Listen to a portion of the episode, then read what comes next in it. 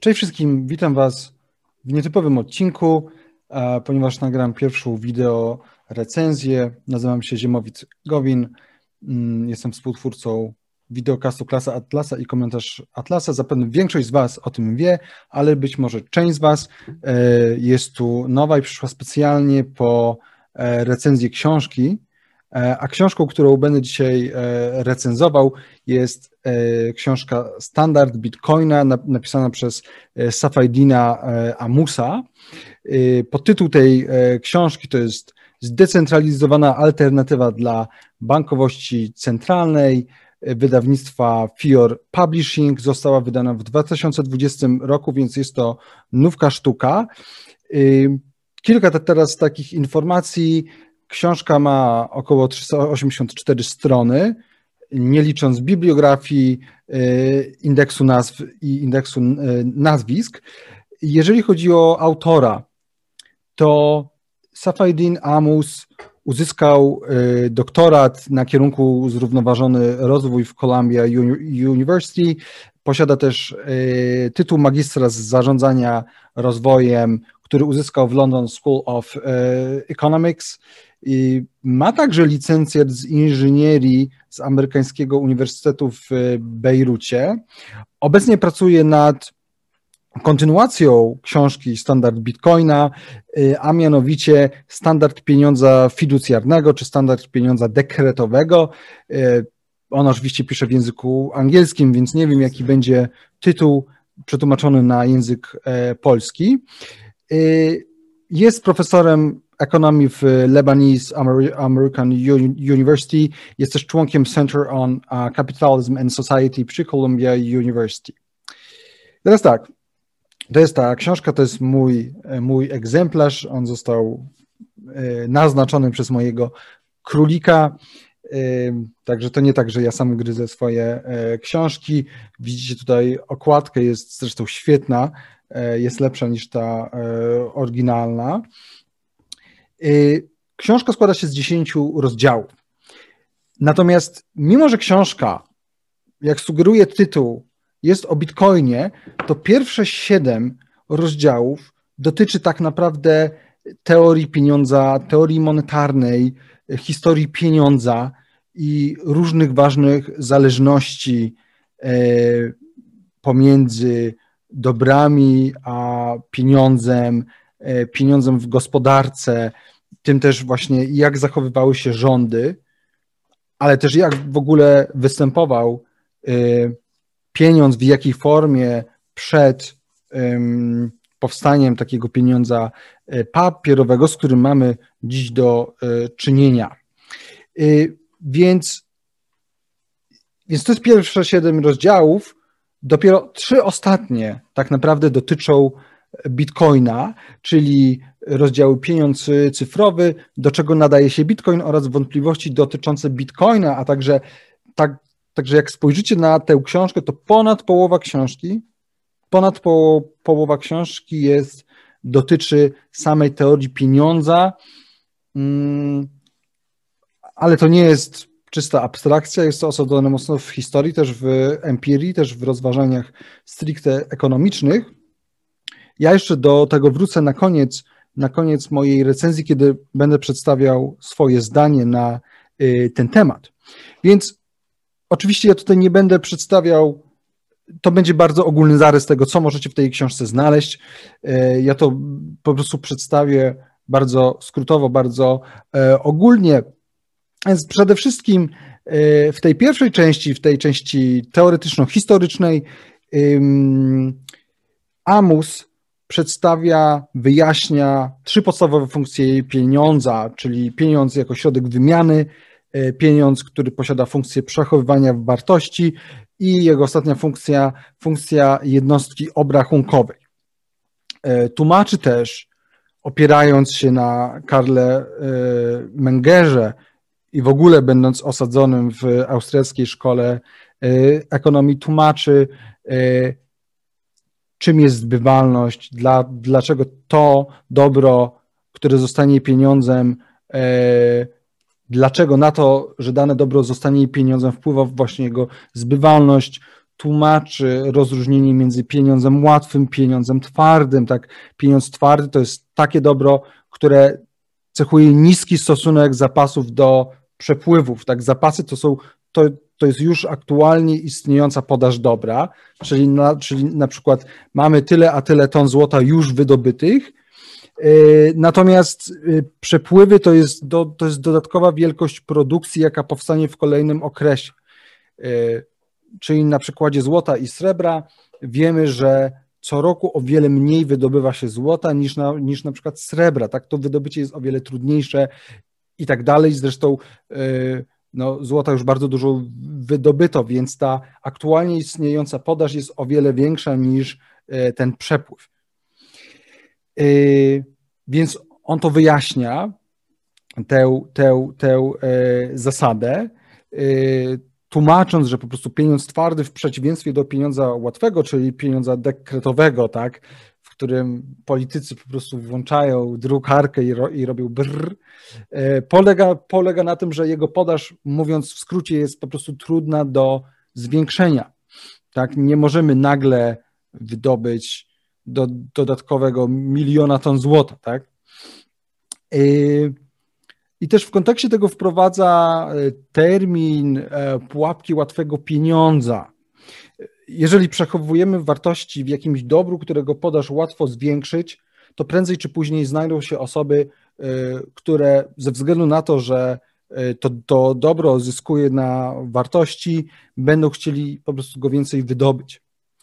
Y, a przez to automatycznie jego podaż tak, tak wzrośnie, że całe nasze bogactwo, które utrzymywaliśmy mm, w tym, w tym dobru, po prostu straci na wartości, po prostu owo bogactwo stracimy. I on to tłumaczy czysto ekonomicznie, on to też tłumaczy historycznie. Yy, taki przykład, no, kraje, które nie zdążyły przejść, które z jakiegoś powodu nie przeszły szybko na standard złota, yy, bardzo straciły ekonomicznie, kiedy yy, pozostałe kraje przeszły, kiedy większość krajów Zachodu krajów świata przeszły na standard e, złota, no bo wiemy, że srebro, e, że srebro się łatwiej e, wydobywa, można łatwiej zwiększyć jego podaż, w związku z czym utrzymywanie na przykład standardu srebra w tym z tego powodu nie jest, no nie jest do końca rozsądne, też dlatego, jak on tu argumentuje, dlatego też złoto wyparło srebro. Y, ale to samo też dotyczyło wszelkich innych y, rodzajów pieniądza, pieniądza prymitywnego, ale to do tego jeszcze e, wrócę. Y, oczywiście, jak na Austriaka przystało, tłumaczy relacje pomiędzy pieniądzem i w ogóle gospodarką, a preferencją czasową. Tak? Preferencja czasowa to jest pojęcie, które oznacza, na ile jesteśmy w stanie odroczyć gratyfikację na przyszłość. Czyli na ile ja teraz powstrzymam się od natychmiastowej gratyfikacji, od natychmiastowej konsumpcji względem przyszłości. Czyli na przykład będę sobie oszczędzał pieniądze albo je inwestował po to, żeby później mieć y, większy y, wzrost, zwrot. Tak. Y, no i oczywiście im niższa preferencja czasowa, tym bardziej ludzie oszczędzają i inwestują. I to jest E, zdaniem autora zdrowa sytuacja, natomiast no, im wyższa, e, tym tak naprawdę konsumpcja jest bardziej natychmiastowa, nie myślimy o przyszłości, nie oszczędzamy, nie inwestujemy, tylko w pewnym sensie żyjemy z miesiąca na miesiąc. No i tutaj Amos, Amos Amus argumentuje, że sytuacji, w której my się znaleźliśmy, tak, w XX wieku, w XXI wieku, pieniądz dekretowy, ze względu na jego niestabilność, ze względu na to, że jest to tak naprawdę łatwy pieniądz, przyczynia się do y, wysokiej preferencji czasowej. Y, przyczynia się do konsumpcjonizmu, to jest taka paradoksalna y, cecha pieniądza, który jest kontrolowany przez rząd, że tak naprawdę to w państwie interwencjonistycznym, w państwach, e, gdzie gospodarka jest częściowo kontrolowana, w tym jest e, też kontrolowany pieniądz, ludzie bardziej konsumują. Dlaczego? Dlatego, że po prostu trudniej jest oszczędzać. Gdybyśmy na przykład dzisiaj sobie e, Wiemy, że wsadzenie pieniędzy do skarpetek jest zupełnie absurdalne, ponieważ te pieniądze tracą na wartości przez inflację. Ale na przykład obecnie mamy taką sytuację, że nawet na lokaty się nie opłaca wstawić naszych pieniędzy i tak naprawdę nie wiemy, co możemy z nimi zrobić, ponieważ, e, ponieważ i, tak, i tak tracą one na wartości. E, więc, więc jest to jedna z bardzo ciekawych rzeczy, na które autor tutaj wskazuje e, uwagę.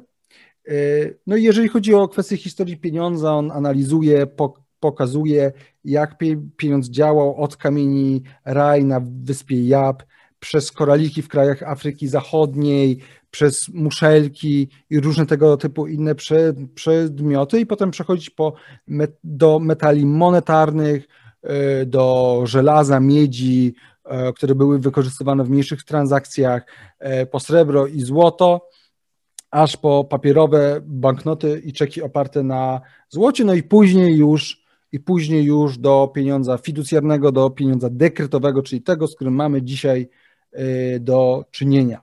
Jedną z takich test, które tutaj autor stara się dowieść i, i, i dość przekonująco pokazuje, jest, jest to, że najlepszy okres w historii rozwoju ludzkości i on też zdaniem autora był najlepszy, jeżeli chodzi o, o jakościowy wzrost różnych innowacji, różnych technologii, on twierdzi, że to, co mamy dzisiaj, to jest tak naprawdę y, wariacja na temat, y, nawet jeżeli chodzi o internet.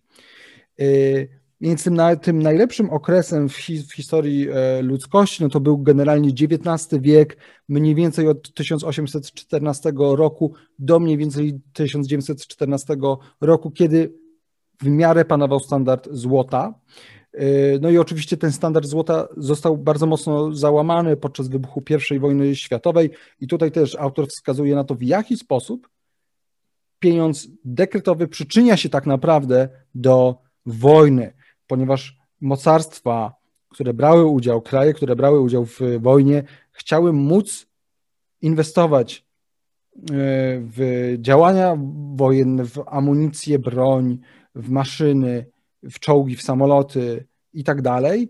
E, no więc z tego, z tego powodu uznały, że łatwiej będzie, jeżeli oni będą teraz po prostu ten pieniądz drukowały, e, co oczywiście przyczyniało się i do tego, że wojna trwała dłużej. Taka jest teza autora, bo po prostu łatwiej było kontynuować działania woj wojenne, no i oczywiście doprowadziło to do wyniszczenia gospodarki, czyli e, równo, równolegle i ginęli ludzie na froncie, i ginęła też gospodarka. E, no i oczywiście potem e, tłumaczy, dlaczego ta złota era standardu złota nie wróciła, dlaczego powstał Międzynarodowy Fundusz Walutowy, na czym on polega. No i w jaki sposób wygląda dzisiejszy świat, w jaki sposób wygląda świat zawładnięty pieniądzem dekretowym.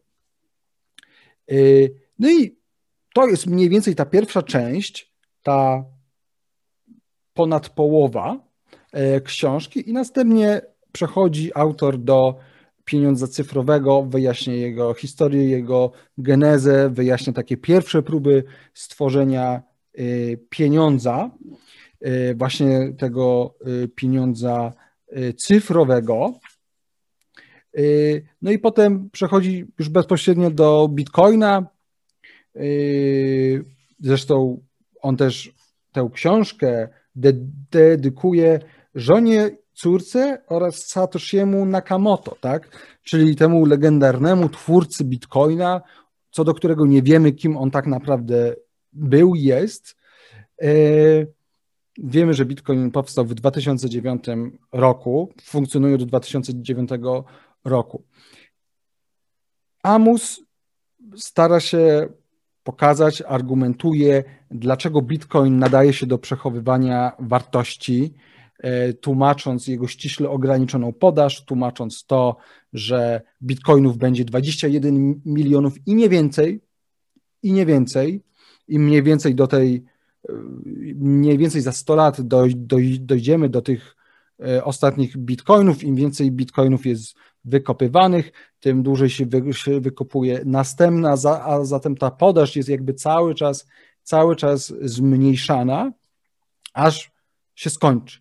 Po prostu będzie określona liczba bitcoinów i więcej ich już nie będzie. I nic z tym nie będzie można na szczęście y, zrobić. Y, wskazuje też na to, że Bitcoin nie jest niezależny od państw i rządów i że w tym sensie jest suwerenny i jednostka, która zakupuje, która posiada Bitcoin, posiada niezależność gospodarczą, wolność gospodarczą większą niż kiedykolwiek była możliwa. Y, on też tłumaczy, dlaczego Bitcoin, dlaczego sieć Bitcoin jest odporna na ataki hakerskie, dlaczego często te ataki hakerskie sprawiają, że tak, że tak naprawdę Bitcoin jest, ta sieć Bitcoin się wzmacnia. Y, natomiast też tłumaczy, dlaczego na, przykład obecnie jest taki problem, że Bitcoin nie pełni funkcji jednostki obrachunkowej, nie może jej pełnić, ponieważ jego wartość, jak wiemy, cały czas się bardzo waha Y, czasami wzrasta, czasami spada i tak dalej. No i to się oczywiście będzie zmieniało wraz y, z, ze, ze wzrostem jego wartości, wraz z procentowym też udziałem jego y, posiadaczy, czyli gdy na Bitcoin będzie bardziej globalny. No i ostatni rozdział, rozdział dziesiąty, to jest rozdział dotyczący wątpliwości związanych z Bitcoinem, z różnymi problemami, tam Amus wyjaśnia, po pierwsze, dlaczego bitcoiny nie, nie przestaną być wydobywane, czyli dlaczego y, ten mining, y, dlaczego kopanie bitcoinów się opłaca i na czym to e, polega, dlaczego jest odporny na problem podwójnego, y, podwójnego wydawania, tak zwane double spending, bez konieczności pośrednika? Dlaczego też nie można Bitcoina zmodyfikować? To nie może być tak, że przyjdzie jakiś rząd albo jakaś jedna jednostka i powie, że teraz Bitcoin będzie działał tak, a tak. tak tutaj, tutaj autor tłumaczy, dlaczego to tak nie wygląda i, dla, i dlaczego to tak wyglądać nie może. Y, no i też wyjaśnia problem skalowalności Bitcoina. Y, tak, no tutaj jest problem z Bitcoinem taki, że cena za transakcję rośnie i ona prawdopodobnie będzie cały czas rosła i tutaj autor ma pewne pomysły, co można z tym zrobić, jak można sobie z tym problemem skalowalności poradzić. A zatem jeszcze raz książka składa się z dwóch części, z części teoretyczno-historycznej, która służy jako podbudowa, żeby wyjaśnić, dlaczego Bitcoin jest czymś, co może być, co może mieć przyszłość, jako przyszły pieniądz, musimy zrozumieć, czym jest pieniądz, jak wyglądał dotychczasowo e, pieniądz, w jaki sposób działania ludzi, działania rządów wpływały na pieniądz, wpływały też na gospodarkę, wpływały też na nasze życie. I to jest ta pierwsza część. I druga część to jest Bitcoin. Tutaj, co prawda, autor nie wchodzi w takie szczegóły techniczne, szczegóły takie, nazwijmy to informatyczne, e, ale i tak tłumaczy to moim zdaniem w sposób wystarczający. A zatem chciałbym przejść do oceny tej książki i tutaj muszę Wam przyznać, że jest to jedna z najlepszych książek, jakie przeczytałem od bardzo dawna. Właściwie nie mogłem się od niej oderwać, a nawet powiem paradoksalnie, że się, od, że się odrywałem, dlatego że bardzo wiele ciekawych tez w tej książce po prostu sprawiało, że nie mogłem się skupić na dalszym czytaniu i myślałem o tych różnych tezach, o tych różnych y, argumentacjach. Książka jest, na pewno jest świetna dla, dla osób, które nie znają historii pieniądza, nie znają teorii pieniądza, y, są w tym zupełnie zielone. Ta książka na pewno Wam pomoże. Dla tych osób, które coś tam już wiedzą, albo nawet wiedzą dużo, to będzie na pewno dobre przypomnienie. Zwłaszcza, że chyba na rynku dużo takich książek nie ma. Y, natomiast jeżeli chodzi o kwestię Bitcoina, no to y, ja byłem, my, my, mnie to bardzo dużo wyjaśniło, właśnie działanie Bitcoina i jak go można ugryźć ekonomicznie. I też bardzo mi się podoba, że autor stara się być obiektywny, to znaczy w tym, w tym sensie, że on wskazuje na to, jak obecnie wygląda Bitcoin i jakie są ewentualne z nim problemy. Natomiast książka jest wspaniała. Czy, czyta się ją doskonale, jest, jest, też, jest też dobrze przetłumaczona i właściwie myślę, że nawet jeżeli, nawet jeżeli nie interesujecie się Bitcoinem, chociaż myślę, że warto, chociażby dla samego siebie, po prostu, żeby wiedzieć o co chodzi, dlaczego Bitcoin, dlaczego jest o Bitcoinie głośno. Nawet jeżeli nie interesujecie się Bitcoinem, to samą tę część dotyczącą, te pierwsze, te pierwsze siedem rozdziałów warto przeczytać, żeby zrozumieć, jak działa pieniądz, jaka jest historia pieniądza, jakie są konsekwencje pieniądza dekretowego i tak dalej. A zatem, no, ja książce, jedyna, żeby nie było, że tylko chwalę, to tutaj może powiem, że widać, że e, autor e, Seiferan Amus jest Austriakiem, bo bardzo twardo obstaje przy tym, że tak naprawdę wszystko może być pieniądzem, więc to jest kwestia, więc to jest kwestia subiektywna, że nie ma, że nie ma znaczenia immanentna, jakby immanentne cechy danego dobra, danego przedmiotu. No i tutaj, tutaj to tylko taka mała uwaga od, ode mnie. E, mimo, że faktem jest, że, wszystko może być pieniądzem, że możemy się, się wymieniać papierosami, marynarkami, lampami, jabłkami, czym chcemy, to jednak są pewne cechy pewnych na przykład metali szlachetnych, które sprawiają, że o, lepiej się nadają na pieniądz. Um, więc w tym sensie wydaje mi się, że tutaj taki podział na, e, na subiektywne i na obiektywne w rozumieniu zupełnie oderwane od e, człowieka jest nieuzasadniony, ale to jest, to nie jest tak naprawdę krytyka, to jest sądzę mm, różnica na pograniczu epistemologii i być może e, ontologii. Książka nie jest filozoficzna, także ci z Was, którzy boją się filozofii, nie muszą się tego martwić jest napisana przystępnym językiem, jest dobrze poprowadzona, jest, jest trochę powtórzeń, ale powtórzeń w dobrym tego słowa znaczeniu. Książki dzielą się na trzy, trzy rodzaje. Te, które nie mają powtórzeń, te, które mają powtórzenia i to nie wychodzi, bo po prostu autor się powtarza i nic nam to nie daje, i te, w których autor się powtarza, ale nie do końca tymi samymi słowami i w odpowiednim kontekście, kiedy jest to uzasadnione, uważam, że jest to właśnie ta książka. Ja tej książce daję 10 na 10. Y, Standard Bitcoina, Fear Publishing. Polecam wszystkim i dziękuję Wam za obejrzenie tej recenzji. Trzymajcie się, cześć.